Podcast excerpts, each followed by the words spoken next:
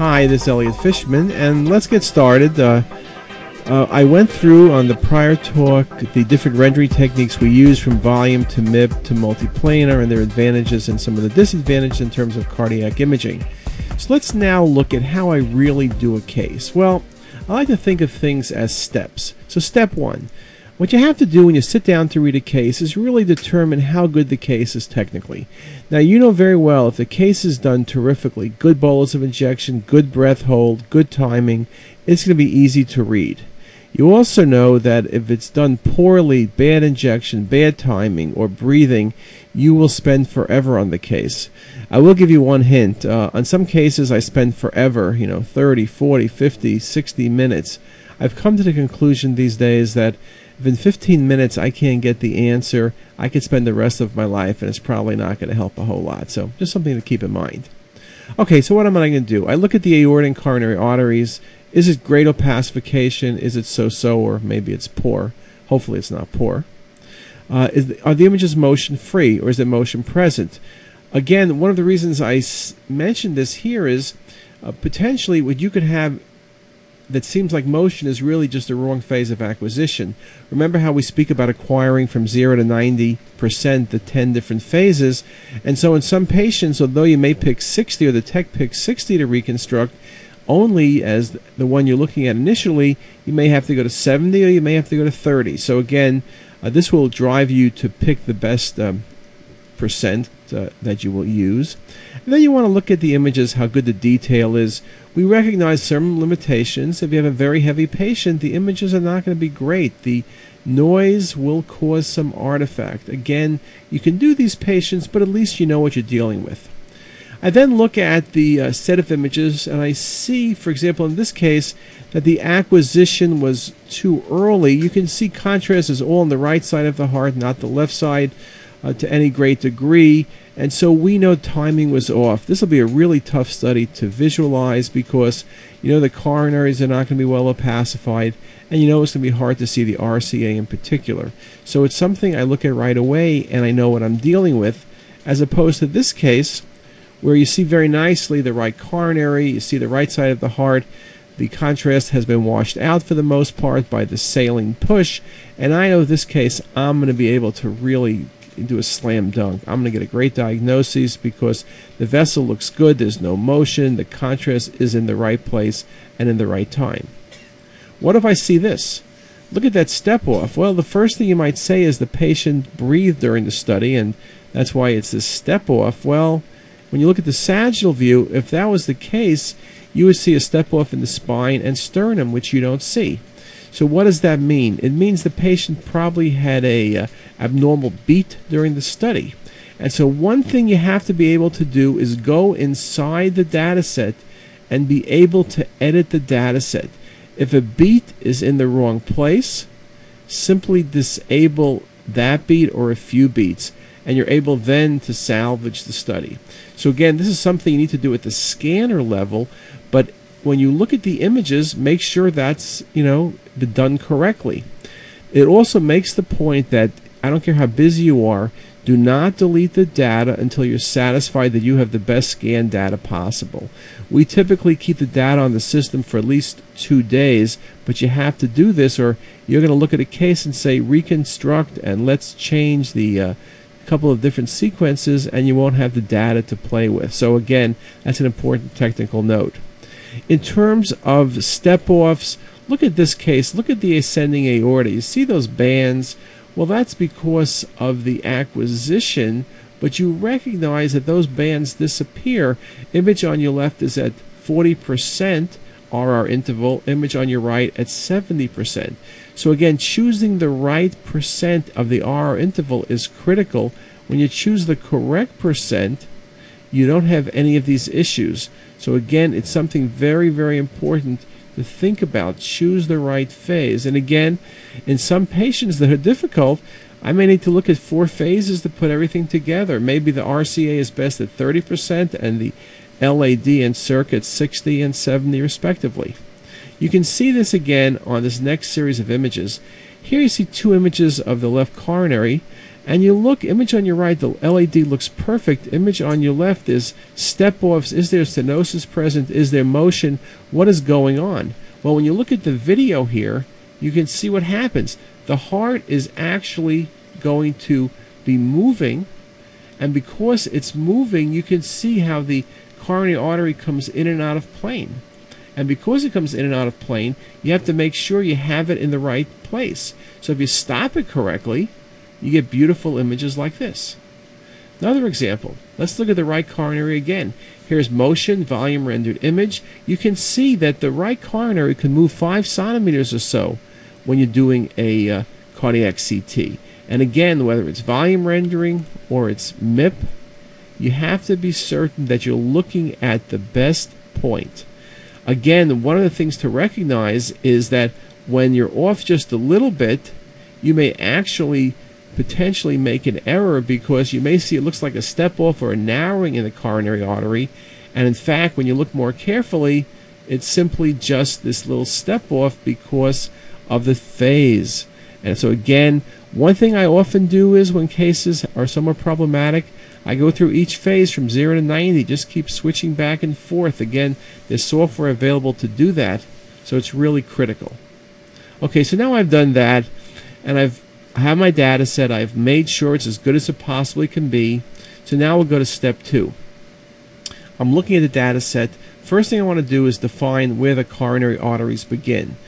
Do they begin in a normal location or is there some aberrant anatomy? And this aberrant anatomy, again, can occur up to 3% of cases. It's called malignant or non malignant variation, so sometimes it's clinically important, sometimes it's not of importance. And again, by this time, I've already looked and chosen the best phase of the acquisition, or surely the phase that I'm going to analyze the data in. And then what you'll do is you'll do a classic search pattern, left main, LAD, circ, right coronary. I will admit, although that's a good way of doing it, I start with the right coronary first because I want to get that out of the way. It's a single vessel. Often it's the easiest to get beautiful pictures of. It, it's 85% of the time it's a right dominant circulation, so I can make that decision right away. So it, I'll do the right first, and then I'll do over to the left. Now, in saying that, I mentioned before interpretation, choices, axials, MPR, volume rendering, MIP. Do you use two of the above, or one of the above, or all of the above? Our concept is, as for many things, you review all the data interactively, you review this data through every type of rendering. Now, you can say, my God, for what they're paying me, that's too much work. Well, I can tell you that um, uh, it's actually a faster process by integrating the various steps and possibilities into a comprehensive single study. You optimize speed and optimize diagnosis. So let's uh, take a look at at least a couple examples. So in this analysis, I mentioned how we do things interactively. Uh, when I see a lesion, I will confirm it on multiple views. I don't simply want one view. I might be concerned of over calling a lesion that really wasn't present. And it's also important to uh, use some of the 4D imaging I'm showing you or have shown you to look at motion analysis. You also want to review the individual cardiac chambers and look at the valves. You always get a great look at the aortic valve, a pretty good look at mitral valve, but you can see the uh, pulmonic valve not uncommonly as well. So let's look at a case. Here's my first case. Two different views, looking at the right coronary, looking at the left coronary. The question is, where is this right coronary arising from? Well, when you start looking a little bit more carefully, you also wonder where is the left system arising? What's going on? Well, those two views are okay, but let's look at it better. What we'll do is we'll drill down from above. Look at this view you see the circumflex is actually coming off the right coronary artery, and here it is a bit better. Again, we've scrolled through the data set to get to the best point where the uh, circ is coming off the right coronary. A very classic variation. You see the normal aortic root, but a very, very nice display. And here it is with MIP. So something very important to recognize. And of course, interactivity makes this ideal. And I'll just show you three images. Here I'm scrolling through the data set, nicely coming down to that aberrant vessel. Here's another image of that same process. Again, I'm scrolling through the data set. I'm looking at each coronary artery and I notice where the right coronary is and its relationship to the circumflex. So I'm seeing all that very nicely. And again, here it is finally in the MIP display. So again, the importance of being able to render cannot be overemphasized, and this interactivity is really ideal. I don't want to give a lecture on the coronary anomalies, but let me show you another example. In this case, the right coronary is coming off the left cusp, and you can see a touch of it on this volume display, but again, from above, let's look at it, and you can see nicely that the uh, patient's right coronary is coming off the left cusp. You can see it again in this perspective. So it's very important to uh, recognize specifically, again, that drill down view is really ideal. Other cases, a straight AP view would work a bit better. Um, this was one example of that where the patient's LAD and RCA come off a common trunk, or maybe you want to say that the left comes off the right trunk, but you can see the vessels here. You can see the potential impact of any uh, disease in the uh, left main. And you can see very nicely here, we've pulled it out. We show the LAD coming up the RCA. We then look, and here it is again, and there's some plaque near the LAD origin. So, again, very, very important, nice visualization. This case also uh, lets me think of one other thing, and that is, again, the importance VRT versus MIP. You see with MIP how you can make the mistake of thinking that the vessel arises a bit more uh, to the right than it really does. Again, with MIP, the aortic root, which is very bright, tends to hide the origin of the vessel. So indeed, you want to be very careful. I think one thing I also like to tell people, the easiest place probably to miss a stenosis is at the origin. And here's another example, same case, where I have the curved planar reconstructions to show you the, uh, the vascular map from a single um, uh, artery. So again, uh, very, very critical. Now, let's look at another case. How do we use all of this together? Well, here's an example. Axial images. Yes, you can scroll through all the axials and what ends up being a normal coronary CTA. Beautiful view of the uh, RCA but it looks a lot easier to see when I go to 3D, grayscale. You see the origin of the vessel, you see it to the base of the heart, and then I go to the base of the heart, and now I see the right dominant circulation, but I get a beautiful view. And I can do that in color. Color is particularly good when you have static images, so I very nicely can see this visualization here. And then I'll look at it from below. So very, very nice visualization. And then again, let's go to curve planar reconstruction. And there's a perfect curve planar reconstruction. And there's its perfectly matching vessel. And here it is looking at it from rotating that vessel along several planes.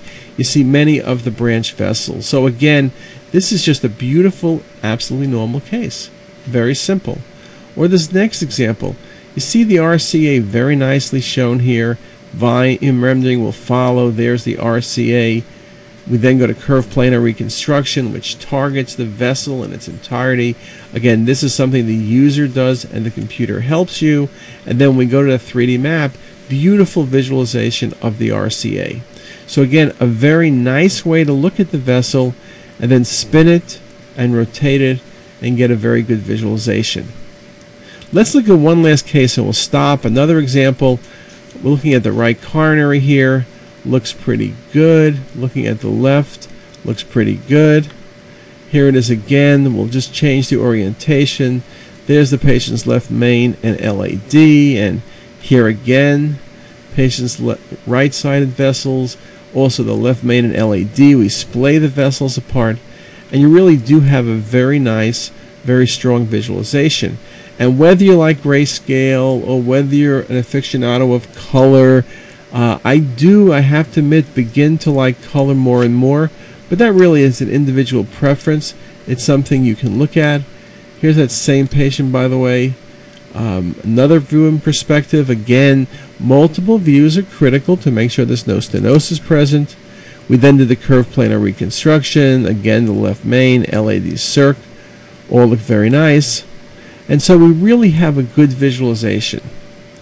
So why don't I stop at that point and let's get started in a few minutes and let's look at some other interesting cases and some of the facts of cardiac CT. Thanks a lot for your help and attention. Bye bye.